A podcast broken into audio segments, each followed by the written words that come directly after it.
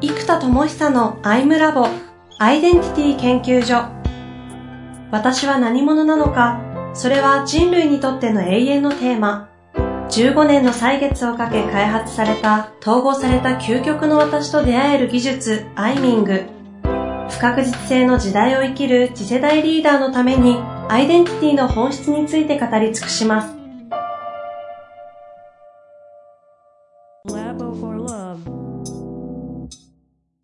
こんにちは、遠藤和樹です。生田智久のアイムラボアイデンティティ研究所。生田さん本日もよろしくお願いいたします。はい、よろしくお願いします。えー、今日で3回目のね、アイデンティティシフト、えー、イノベーター、違う違う、えー、ジェネレーターからの、えー、プロデューサーシフトということでやってきたんですけども、まあ、前回はね、プロデューサーにシフトしたからこそ、本当にゼロからやる気持ちで、うん、やるんだというお話があったんですが、まあ、今回はもうちょっと具体的に、じゃあそれだけゼロからプロデューサーを発動するとは言っても週2ぐらいというふうに言ってましたけど、そんな、まあ、生田さんが何にフォーカスし、どういうスタンスで、どんな、こう、ね、ワットを生み出すのかというプロセスがこの今日の15分で行われていくんですかね。そうですね。えっ、と、結局ここで自分の、まあ今僕はね、会社イコール自分みたいなもんだから、アイデンティティがシフトしましたと。で、ただここで会社のポジションをシフトさせるわけではないんですよ。そう会社としての、まあ、アイデンタリー経営ですよね。アイデンタリーカンパニー的なスタイルで見たときに、やっぱりこの箱って存在は何なんだとしたときに、あの C2C 教育プラットフォームを作っていくっていうのが、今大きなミッション。うん、だから、この会社の存在としての存在意義は、この会社が存在したことで、C2C 教育がどんどん広が、世界中に広がったって状態が存在意義なわけですよ。うんうん。本当に誰もが小さな学校を作れる。で、まあ、エアビーが誰もが小さな旅館を経営できるみたいな感じじゃないですか。で、C2C の民泊っていうのが広がったように、誰もが民塾というか民学校というか、この小さな学校を誰もが作りまくれる世界っていうのが、この社会システムとしてのゴールなんですね。寺子屋の回帰みたいな感じですね。そうです、そうです。もう誰もが寺子屋を作れる世界。で、この C2C 教育プラットフォームを作る存在ですと。うん、で、じゃあその C2C 教育が成り立っているって、じゃあどういう状態なの？っていうところがあって、で、ここは実は今日話す前にすでにもうね、あの、アイデリングのセッションで自分でバーッと全部作ってキーワードを作ってるんです。あ、もうあるんですね。もうこれあるんです。はい。えー、えー、っと、今、なんか、あのー、究極に、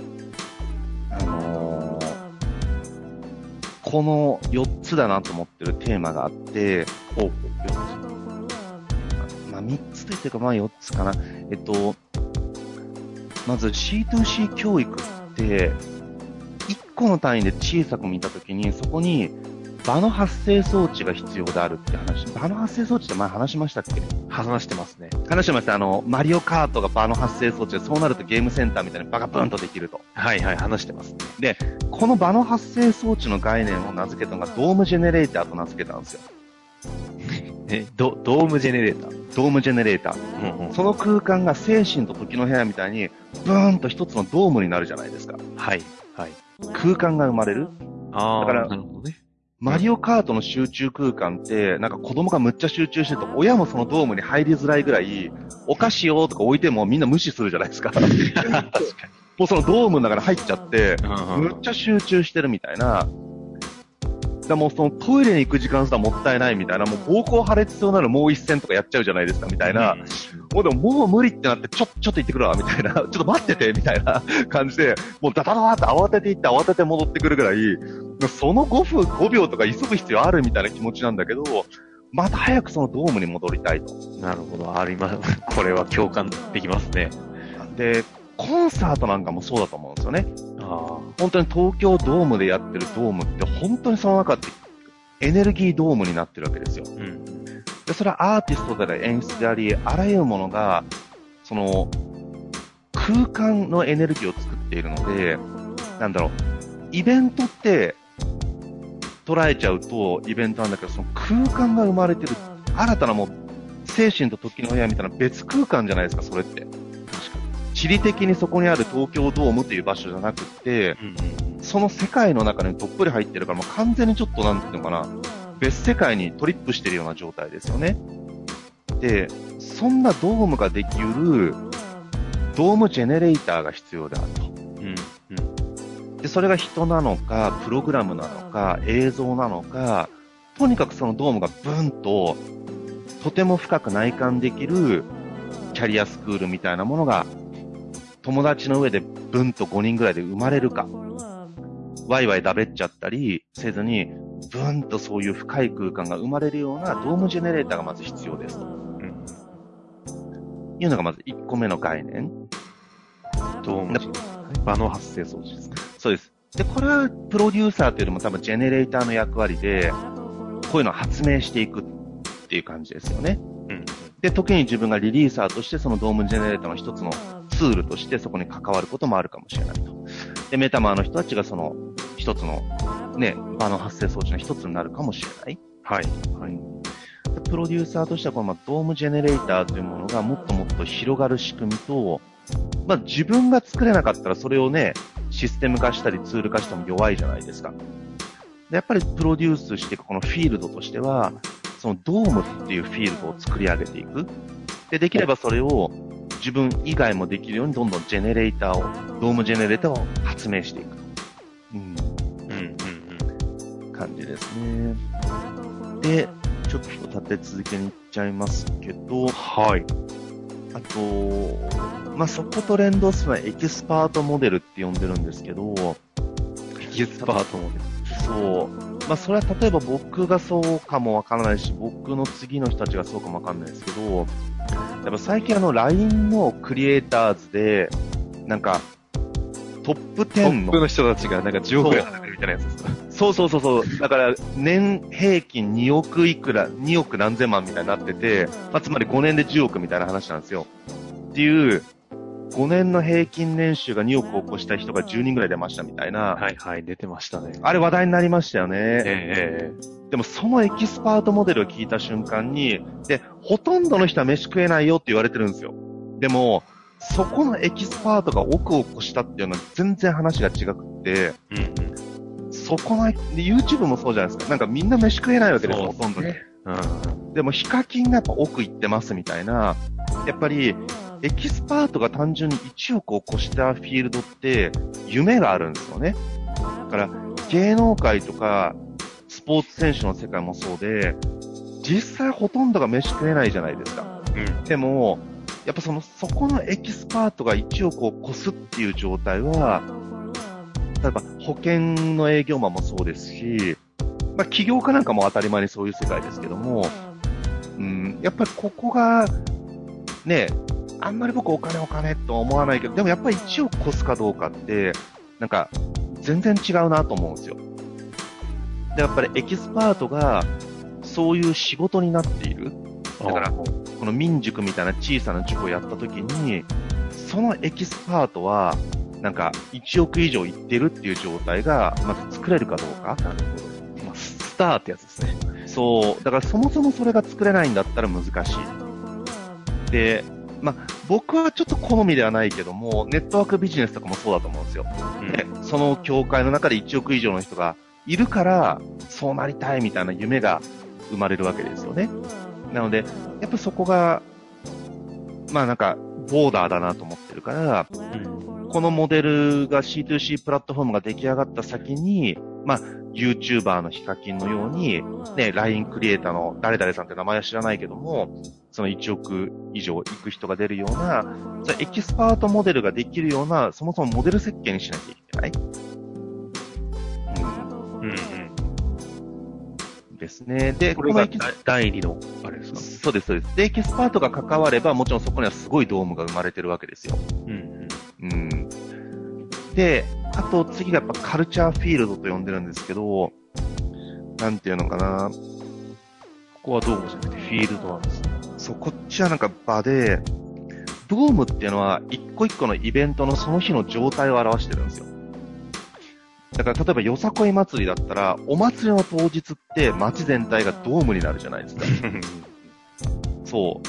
だけど、そのよさこい祭りが全国で文化として広がるようなフィールドがやっぱあるんですよ。例えば実行委員の組織があったり、全国の実行委員が例えばトレーニングをしてるかもしれないですし、NPO がを支援する中間組織があるかもしれないし、とかっていう風に、実はそのカルチャーとして残るレベルの、その、フィールドや組織やシステムがあって、で、それがやっぱりカルチャーに残るレベルじゃない脆弱なものだと、素晴らしいものでもやっぱりブームで終わっちゃう。はいはい。だからそれがブームで終わらずに、カルチャーのレベルで続く、広がる、そのフィールド、場が必要なんですね。うん、だからこのなんかカルチャーフィールドみたいな もので、例えばサンタクロースが、あの、クリスマスに子供におもちゃをあげるというカルチャーは、もはや全世界レベルでフィールドが張られてるじゃないですか。はいはい。で、そうすると、そのカルチャーフィールドが全世界に貼られているので、各家庭でドームが発生するわけですよ。サンタクロースの一日みたいな。なるほど。でバレンタインとかもそうですか？そうです、そうです、おっしゃる通り。で、このドームが自然発生、毎年する文化としての定着？文化が定着した場とか国とか地域があるわけですよ。うんうん。だからこのカルチャーフィールドになっている、その、毎年必ず行われちゃうとか、この時期は必ずこれやっちゃうみたいな、なんかカルチャーフィールドまでそのフィールドが育ってると、自動発生的で毎年そうなるじゃないですか。ええええいや、確かにそうですね。そう。やっぱこの基準が、なんか必要なんですよね。これを、プロデューサーとしては、まあ、それこそ、まあ、ジェまあ、ドームジェネレーターはジェネレーターの装置として何か開発するのかもしれませんけど、はい。エキスパートモデルはプロデュースしていく感じなんですかね、じゃあ。えーっと、これも、やっぱり、イノベーターが作るシステムや、ジェネレーターが作るコンテンツや、例えばエキスパートを育てるリリーサーという役割も関わってくるんですよ。ああ、そうかそうか。で、フルなんですけど、意識としては、これらを全部場としてプロデュースするために必要なものだと思ってるんですよ。だから、ジェネレーター視点から見れば、なんだろう、発明品が広がるためのコミュニティとか、フィールドなんですよ。発明家視点からいくと。でも今度。プロデューサー視点から入ると、場が生まれるためのツールや発明品なんですよ。うんうん。で、場が生まれるための場を生み出せるファシリテーターなんですよ。っていう風に、もう視点が今度プロデューサーという観点から他のものを見始めてるんですね。はい、はい、はい。そっかそっか。し視点が変わった瞬間に、い、い、意味も機能もそうです。捉え方、まあそれからそうですよね。変わるのは今の、そうか、それが事故の中で起きるんですね。アイデンティティのどれから見るかで。あの、目的と手段がひっくり返るんですよね。うんうん発明家から見れば、発明品が目的でコミュニティが広がる手段じゃないですか。はい、はい。でも、プロデューサーから見ると、コミュニティそのものが目的であり、なるほど。発明品はコミュニティが盛り上がる手段に変わるんですよね。なるほどね。改めて聞くと面白いですね。そうなんです。だからアイデンティティシフトによっても全部が変わっちゃうっていうのは本当そうなんですよ。はい、はい。おー。え、いやいや、でもすげえわかりますね。その上で、今回アイデンティティシフトが起きたということは、うん具体的な話でね、今日、そのドームジェネレーター、エキスパートモデル、カルチャーフィールドのこう、概念出てきましたけども、これどのように、あれですか、ワットとしては進めていくことになっていくんですかね？えーっと、そうですね。あとはフォーカスがどこなのかとかですか？えーっと、いやもうこれ自体が一つの Watt と言えるんですよ。抽象的に作る概念。はい、はい。で、あと、こっから具体的な本当にワットの、あのー抽象ワットがここなので、うんうんあの、本当に具体ワットのところに入っていくと、えーっと、まあ、ここはもう過去の経験上なんですけど、まずは一個これを象徴的なビジネスドメインみたいなものにすると、やっぱりエドキャンプなんですよ。あ HR テックとエドキャンプって言ってるように、やっぱりエデュケーション合宿。この3つの統合した形のやり方がですか？そうです、そうです。ああ、でもそうね、確かにそうなりますね。はいはい。で、面白いですね。うんうん。毎年年末に今年1年を振り返る合宿を日本中でやりましょうって文化になれば、例えば12月25日はサンタクロースやりますよね、みたいなのがあるじゃないですか。はい、はい。のように、なんか12月の27から30までのこの3日間は、ひたすら1年間を振り返ったり内観して整理する時間にしましょうっていう合宿をみんなやってみませんかと。んで、ゴールデンウィークに旅行に行くように年末は旅行に行きやすいわけで、なんで、で、クリスマスが終わって、ちょっと1日空けて、27、8、9でやって、例えば30日に実家に戻って、31日から実家で過ごすとか、なんかそういう27から30日のこの3日間ぐらいを、なんかこう、内観で煩悩108個を紐解こうみたいな、例えばそういうカルチャーを作っていければ、一個熱いよねとか、はいはい。うん、で、いろんなコンセプトなんですよね。で、あと一人リトリートみたいなものを逆に流行らせるとか、うん、人と行くとやっぱり人を気にして対話がしづらいんです。対話っていうか自己対話。自分との対話がしづらい。でも、一人だと他者との対話がないから深まりづらいっていうのが起きるので、例えば、オンラインのインナーツアーズでセッションをつないで、じゃあ、ハワイで一人でリトリートして瞑想しましたと。で、この一人の時間を大事にしながら、じゃあ、12時から3時は、がっつりセッションをやっていきますと。で、その後は、また美味しい食事を食べて、ただただリラックスして、ただただあるように、心を赴くままに生きています、みたいな。で、寝る前の1時間またセッション入れます、みたいな。そうすると一人リトリートが完成するじゃないですか。うん。そうするとこの一人リトリートをやった人たちが、一人でドームができるわけですよね。で、例えば、マリオカート一人でやって超面白いと。で、そしたら、いや友達と戦いたいなと思うから、誰かに買わせて練習しとけ、つって、じゃあ夜集まろうぜで、だんだんドームが広がる。なるほで、そうすると一人プレイが面白いように設計しておくって結構熱くって、ど。そうなると、じゃあ一人リトリートって文化を広げる方が、もしかすると、みんなで合宿型で自己探求しようよっていう自己探求合宿を広げるより早いかもわかんないですよ。あと物理的拘束とか時間の制約もいろいろある中で参加しやすいですけどね。そうそうその方がね。確かにでも、ここでやっぱ要になってきて聞いてて思うのは、そういった全てのコンセプト、どれもいいなと思うけど、やっぱ開発としての、それ確かにその開発物があれば、確かに実現できそうっていうその後ろ盾がないとなかなか実現できないんで、そうですね。いやここは本当そうですね。生田さんが作っているこのジェネレーターからの開発が、ぜこう、なんかコンセプトの実現をあ、なんかこう参加する意図、なんだろうな、モチベーションにしてくれますよね。うん。うーん。なるほどね。これ、ちなみに、次の回でもいいんですけども、あの発生装置エキスパートモデルカルチャーフィールドって、こう、まあ、連動していくじゃないですか。はいはいはい。まあ、どこからこう、手を入れていこうとかね。あと、まあ、アイデンティティベースって考えたときに、ドームジェネレーターやっぱジェネレーターじゃんとか思ったりして、こう、どこからどのように順番でやっていくかとかって、やっぱりこう、ドヤーってなる気がするんですけど、そうですね。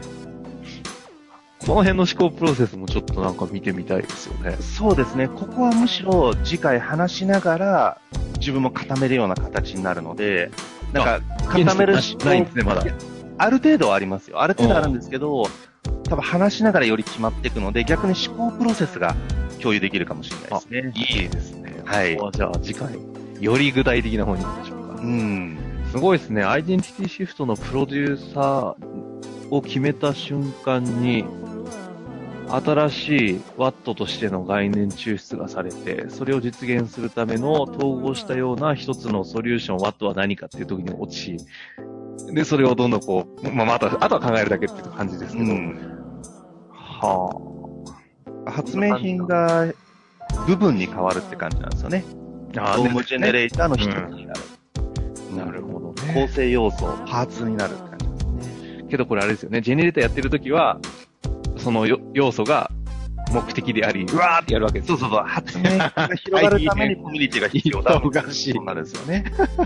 だから本当に私が何者かで本当に変わるっていうことなんですよ、も。全部が。ーいやー、なるほど。なんか今までずっと聞いてきてるからこそ、なんか腹落ちして面白いですね。